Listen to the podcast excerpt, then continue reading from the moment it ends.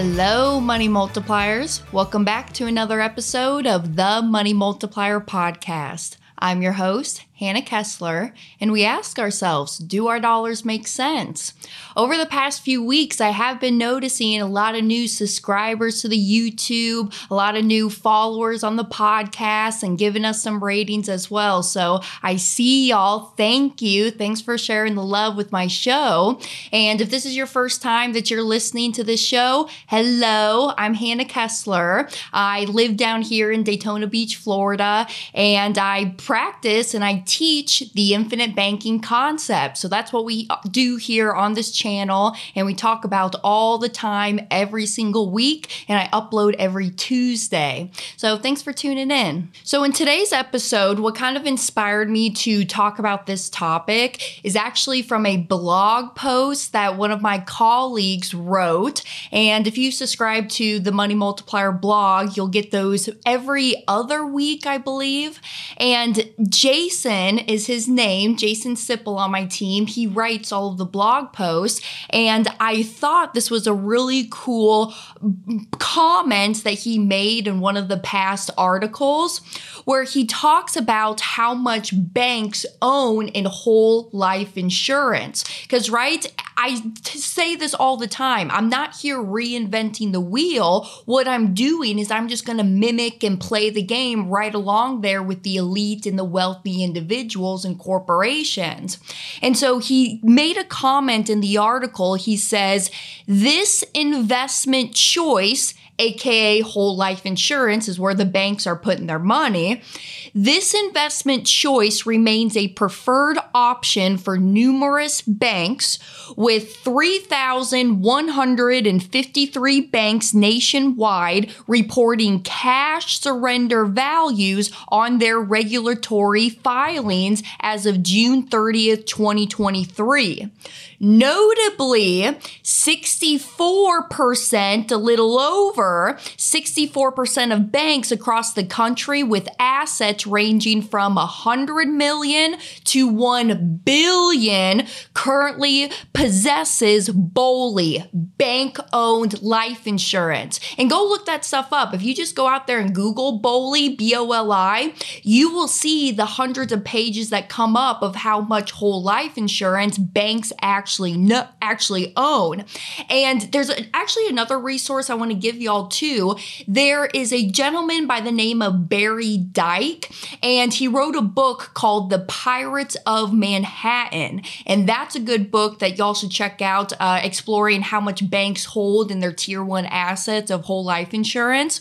And so it kind of comes up, it's saying, well, hey, are banks stupid or are they doing something the rest of us just may not know about? And they're probably doing something. And then people will ask me, well, Hannah, you know, so how are these banks going out there and purchasing this whole life insurance? And the answer is they're going out there and they're putting it on the key employees within that branch or that uh, bank facility. So, like, if you ever walk into a bank, and I would do this next time if you ever find yourself walking into your local branch office go and look at their little name tags and see how many key executives there are of that bank. All right. It just seems like there's, for every 10 employees that that branch office has, it seems like nine of the 10 are key executives of that branch office. You know, you got the key executive of the coffee machine, the key executive of the loan department, of the IT tech team. You know, there's so many key executives and the reason they're doing this is because they're making an insurable interest for that bank to be able to purchase a whole life insurance policy on that key employee for the business. And that's how they're going out there and obtaining all of these vehicles. And I even asked one time, I don't know if I maybe have shared the story here on this podcast, but I had to go in and open up a business checking account, I don't know, maybe like a year or so ago. And I asked the lady when I was sitting down there, I said, Hey, I got a question. Has your director or manager came to you and asked if you wanted to start a whole life policy? And maybe I didn't say whole life, maybe I just said a life insurance policy. And she said, Well, yeah, matter of fact, they just did. About uh, two weeks ago, my manager came up to me and said, Hey, you're eligible. We're enrolling you in this program because we just promoted you, and we're going to start a, a life insurance policy on your body. And so it's just so funny to understand understand now that uh, we're in the weeds and we're pulling back the onion to really understand why these banks are going out there and making these business moves that they are.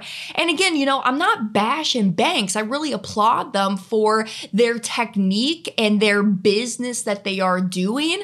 But to be quite frank and honest with y'all, there is some downfalls and some cons of how businesses or banks are practicing their businesses with what they're doing. So we're going to talk about that a little bit on today's episode. Hey, as always, go out there to our website, themoneymultiplier.com forward slash events. And we're traveling all around the country and we teach on this concept. You know, coming up, I got my Millennial Money Multiplier Mastermind that's going to be a virtual event. Uh, we are currently uh, in the planning process for the three day masterminds that will be held in 2024. So I hear y'all, you guys have been asking me, Hannah, when are you going to go have another three day event? That was awesome. So that is in the works, and we're uh, going to be coming to you with dates and locations here soon. And if you ever want me to come and teach to your audience, I'm available. Reach out to me. My email is Hannah, Hannah spelled the same ways, forwards and backwards, Hannah at themoneymultiplier.com. And I will travel around. I will come to you live, or we can host a virtual event, whatever. And I will come and teach your people. I'm just here to do my due diligence and my services and my duties here to keep educating the public on this powerful knowledge. All right, let's get into it now. So let's talk about how we store our money, and then let's talk about how banks store their money. You know, we are traditionally taught that there's one of few ways of where we can go and keep our money. All right, so option one is we can keep the money in cash, right? So we could hold it in our homes underneath the mattress, put it in a safe, dig a hole in the backyard, keep it over there. Maybe you rent out a big hangar and you got a little bunker over there and you put all your cash over there. Okay, you hold it somewhere in physical cash. That's kind of option one.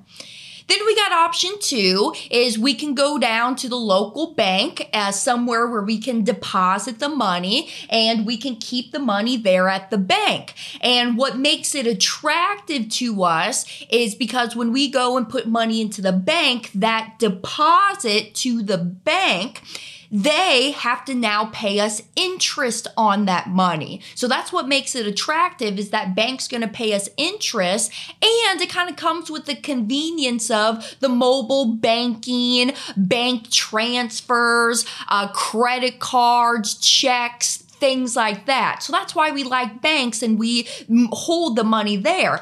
And to just even like the physical cash of it itself. I mean, if you had just $200,000 laying around your house, I mean, that's a, some wads of cash that you got to go and, and find a place to store and hide somewhere, right? So we like to do it at the bank because they actually have a physical location of where we can store that money at.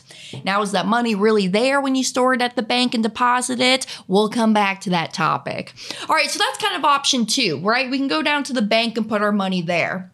Or option three, what we're taught is, well, hey, maybe I go out and I go put my money into a brokerage account. I go put it into some mutual funds. I give it to a, a financial advisor and they're going to handle my money and go and invest the money for me, right? Or I could do a 401k, an IRA, a qualified plan, something like that. And I can go and set my money over there but somebody else is controlling it. You're giving up that control. So you could go and put the money into those types of brokerage accounts.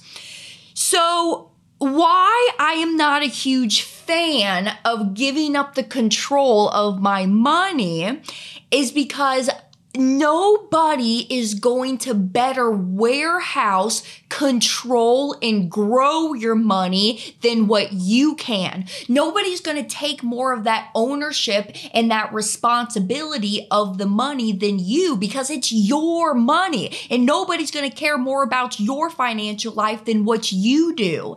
And so that is just why I'm not a huge fan of just handing over my hard earned dollars to go be held with a financial advisor at the corner bank where they dread getting up every single day, putting on their suit and tie and having to walk into the office, work from nine to five, right? I mean, that's kind of where the mentality is at sometimes with these employees at the bank. Hey, I'm just working here for survival, not really because I like this and I'm passionate about it.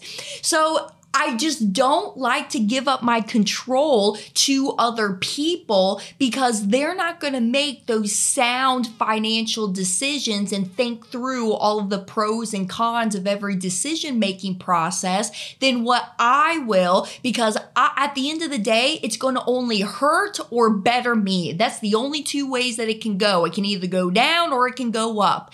And I want to be the one who assesses the risk of what I am taking taken with the money. So it's important to be in control of it, have the ownership, but then to also have the secure storage of where that money is at. Okay, so for our three examples here, all right, if I hold it in cash, I like it because, hey, I'm holding it. I'm the only one who could touch this money.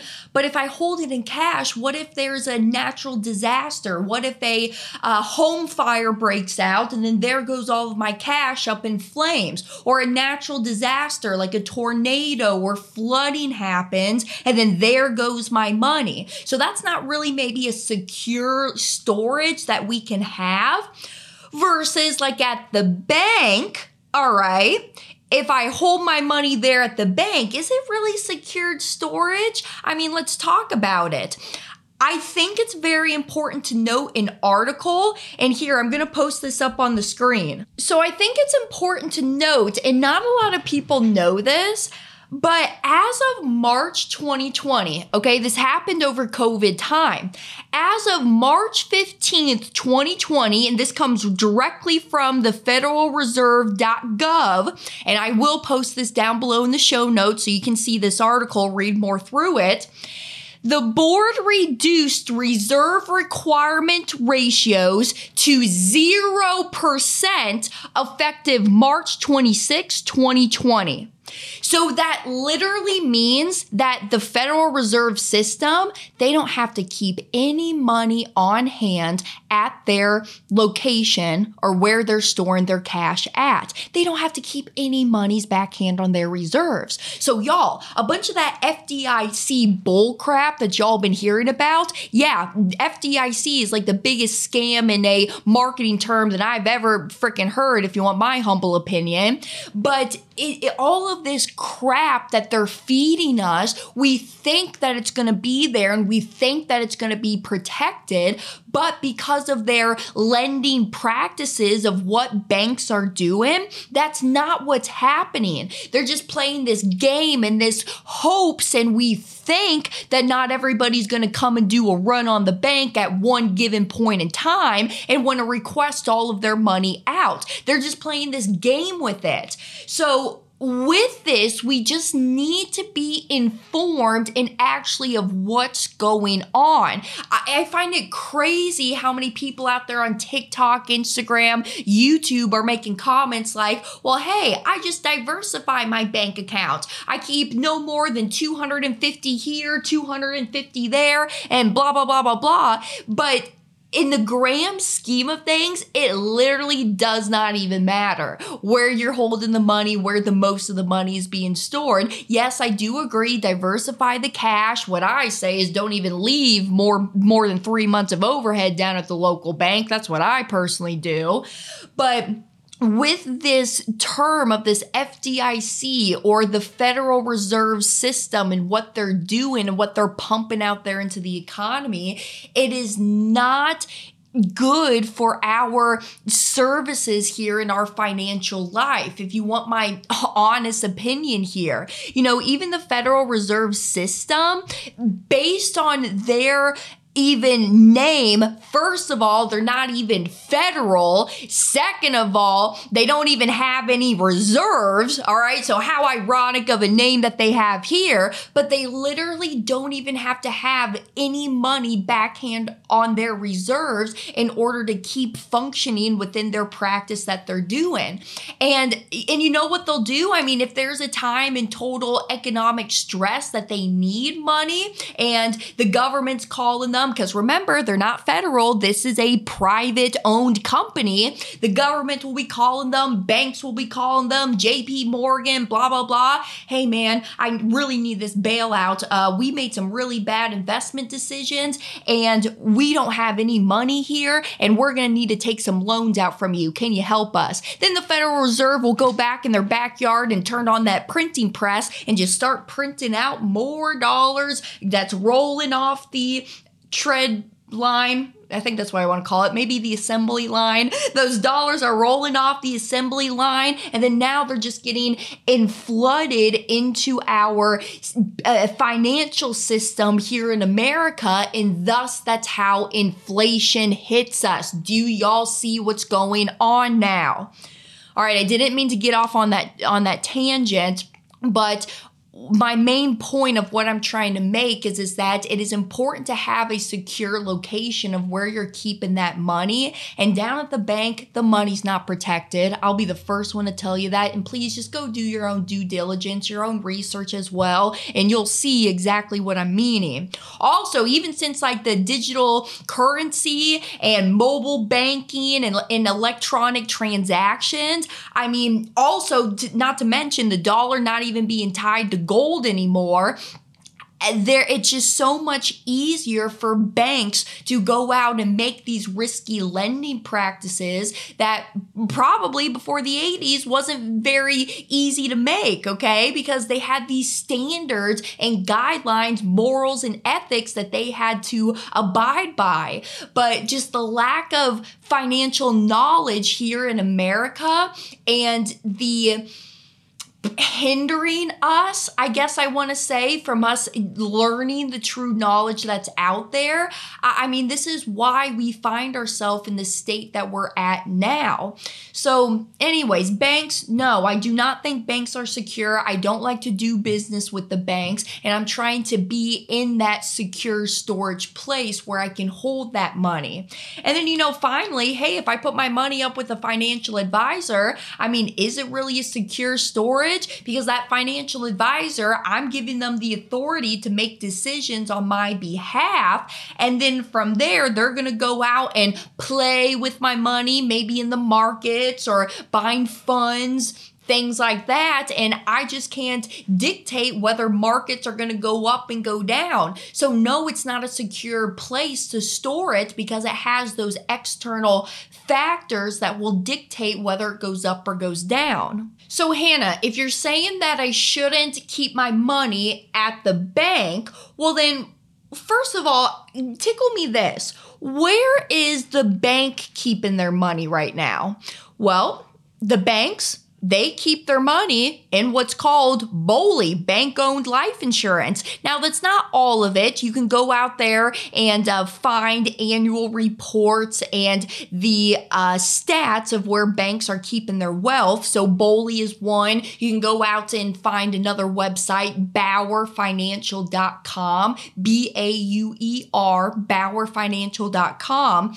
And you can go see these banks and their portfolios and kind of where they they are holding their asset classes at because this is uh, public knowledge to us being shareholders almost of this company. So banks are really holding their money in whole life insurance, BOLI, B O L I. But what are they really doing with the money, right? Because they are a business, they got a profit. So, what are banks really doing with the deposits that we are leaving there with them? Well, first, before we get into it, we got to agree that money, money is nothing more than a means of exchange. Okay, that is all that it is. All we do with money all day long is we exchange it for the goods, products, and services in our life. So I take my money, I buy some food, money for food, food for money, money for car, car for money, money for house, house for money, money for vacation, vacation for money. That's all money is. It's nothing more than a means of exchange. So, banks, what they're doing is they're making it attractive to us to want to place our money down at the bank because if we leave our money there, then they will pay us a compounding interest on that money. So, I want you to name me one business in the world that actually uses compounding interest. Well, the first one that comes to my mind are banks. Banks use compound interest. Well, let's think about that. Do banks use compound interest? No. They charge you compound interest and they pay you compound interest, but they're not using it themselves. So here's what I mean. If I go and I take my money, let's say I have a $100 in my pocket, and I want to go down and I want to go make this deposit at the bank. So they take my $100, they deposit it in, into my account, and now on my mobile banking app, I have $100 plus there. Well, if I go back and I want to take my $100,000 out, or $100 I meant, if I want to take my $100 out, I have now stopped the compounding on the money because I physically was taking it out. Well, do you think they gave me that same $100 that I went and I deposited, let's say it was two weeks ago? Well, probably not. And here's how I want you to challenge this take $100 and write your initials on it and highlight it in yellow. And then you go down to your local bank, make that deposit of $100, and then just wait. Doesn't matter how long. You can wait a year, a month, two weeks, a day, a few hours, and then you go back in, you request your $100 back out of your account. Do you think they're going to give you the same $100 that you highlighted and you put your initials on? No. You know why? Because they're moving it. Banks are in the lending business. That's what they do. They move that money all day long. So there's no black box in the back that says Hannah Kesler. And when I want to go back and take out my $100, they're going to give me the same one that I highlighted and I put my initials on. They're not going to do it because they are moving that money. And, and, it, and it's kind of funny how this fractional reserve lending really came about because if you kind of take like another business, let's say it could be a car dealership, it could be a coat a check-in okay or, or, what are they called? Like they're you know like if you go to like a fancy event and you got your winter coat on and let's say it's winter time and you want to go into this fancy event and there's a coat check. There we go that's the word. And you take off your coat and you give it to the person and then they hand you a red ticket and it says all right uh 59, that's your number. That's your number ticket. And you hold that 59 number ticket because that links up to your coat. When you go back in a few hours because you're trying to leave the event and go home for the night, and you return that 59 uh, tickets that you have there, and they hand you somebody else's coat, wouldn't you be pretty pissed off about that? Because don't you think they should hand you back your exact coat that you left there to check in with them? They should. So in that sense of the coat check-in business, it's it's so funny to me that it can be so off the rails and off guided with this fractional reserve lending just because simply banks can make this money out of thin air and be able to leverage and keep moving other people's money and they're the ones making all the profits off of this stuff. That's how they're making eight, nine, ten dollars for every one dollar they hold backhand on their reserves. So, and, and again, like I said at the beginning, I'm not bashing banks. I think they're brilliant for this. I think we just need to be informed of what's going on so we can make sound decisions for us and our financial security for ourselves and the family. So, you know, then it kind of, we ask ourselves, right? Well, Hannah, if banks are putting their money in whole life insurance, are they, why are they doing that? Are they using it as well? Yeah, that's what they're doing. When we're talking about this concept of the infinite banking concept, all we are simply doing is we're utilizing a whole life insurance policy to store the wealth, keep it, be able to still leverage it, and create more wealth and more profits for ourselves. It's literally exactly what the banks are doing because they know how sound and secure whole life insurance with a mutually owned company is to store, keep, and create that wealth for themselves. So here's one thing that we really got to get understanding when we're talking about this concept as well because everybody wants to talk about rate rate rate you know? Hannah why would i go put my money inside of this stupid whole life insurance policy that's only giving me a guaranteed 4% with the dividends versus a cd account right now a certificate of deposit where i can go and put my money in there and i can make 5.5% down at the bank? Why would i do that that? Well, okay, let's talk through it and let's talk about the mysteries of money. So, when I go out and I'm speaking on this concept, one of the first things I go through is the calculator example. And I show you how you can make money all day long earning 4% at the same time you're paying 6%. And we need to understand how money actually works.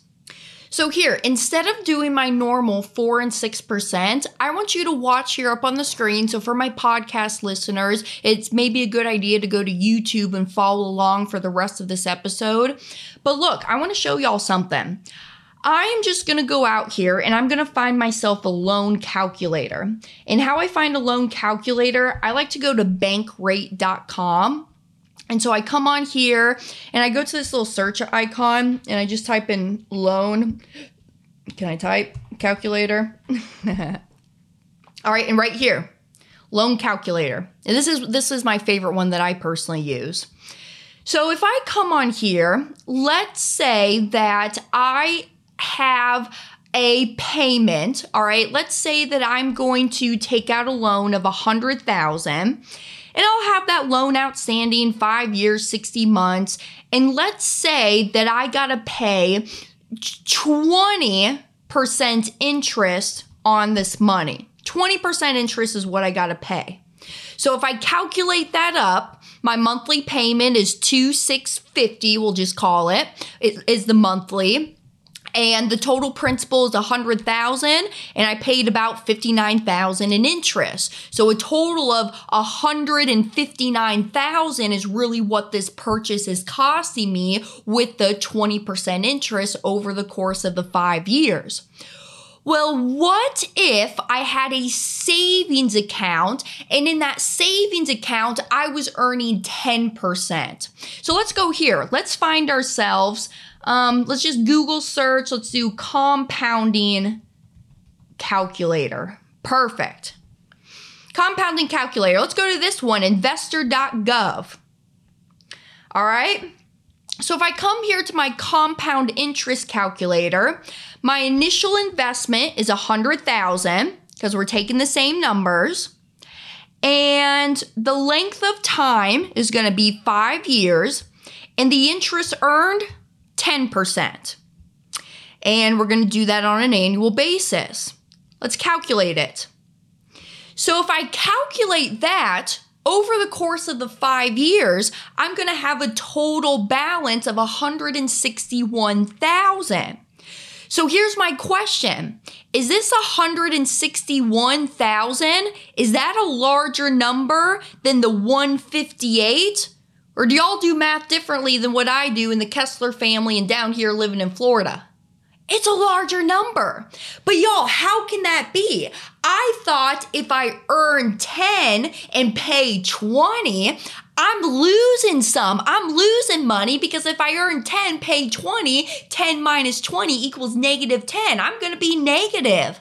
And no. So, with this short, simple exercise, we got to understand how money flows, how it grows, and how it's created. And here's the answer of why this is happening because the payment calculator, this payment and that principal is being paid down each and every month. So that account is going down while your savings account that's earning 10% is going up.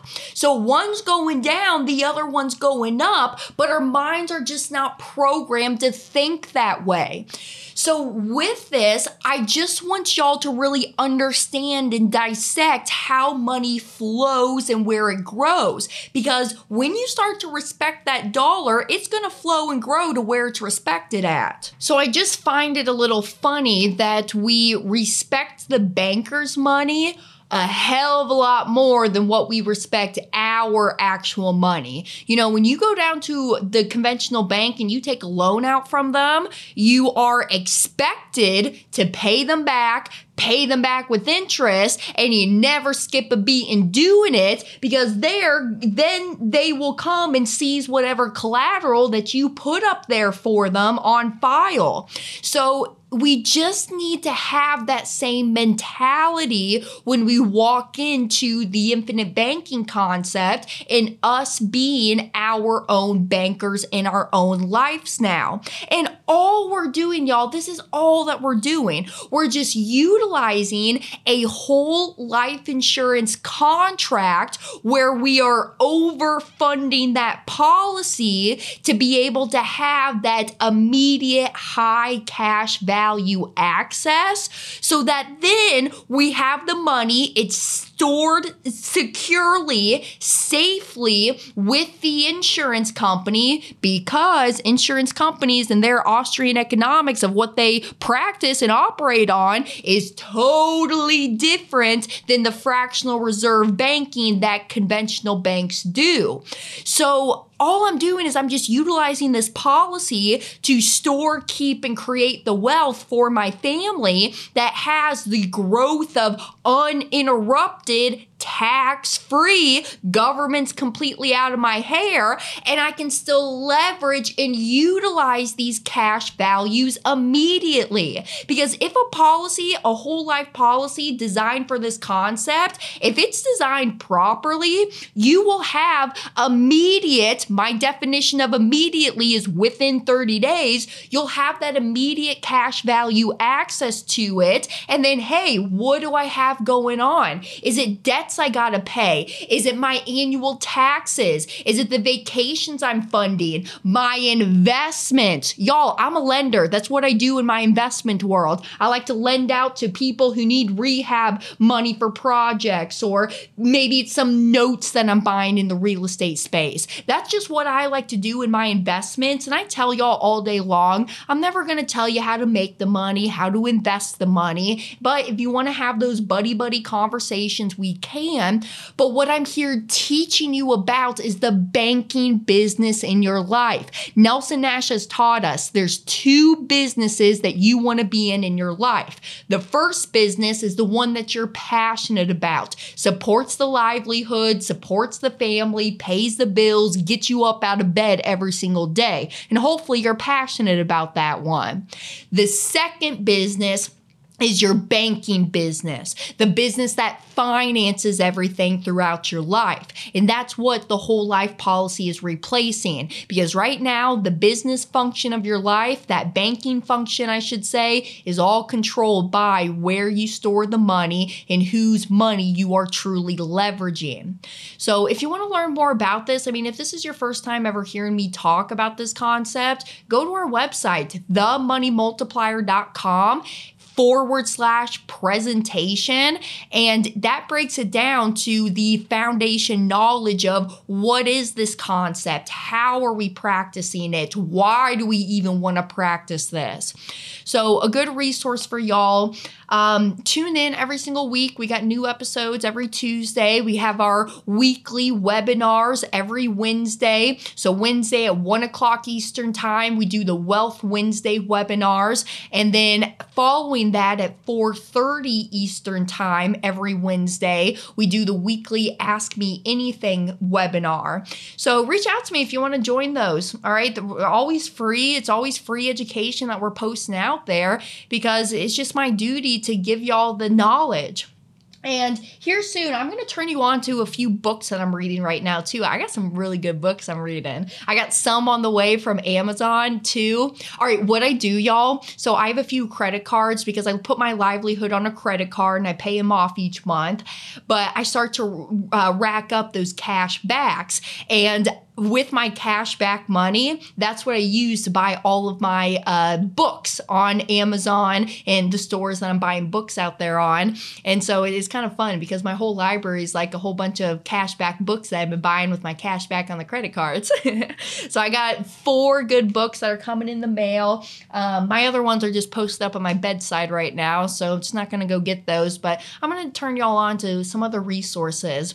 And that's what you got to do, okay? Let me tell you this. I'm going to be re- uh, recording a series on this here soon of why you shouldn't practice the infinite banking concept. And just one of my thoughts out to you is is that if you are the type of person that you just want somebody else to manage your money you do not want any control of it this concept is not for you. This is about the people who want to be in total control responsibility and ownership in their financial life. So you got to have the mindset walking into it because i'm telling y'all this stuff is not hard. It's just how we change the thinking and the relationship between us, our money, and the transactions that we're doing. So, Thank you, y'all, for being here. Thanks for tuning in every single week. If you need me, y'all know where to find me. You can send me an email, hannah at themoneymultiplier.com. Hannah spelled the same ways forwards and backwards. I'm on Facebook, Instagram, YouTube, TikTok. Go look up my name, Hannah Kesler, uh, Kesler with one S. And until next time, I'll see y'all next week. Take care.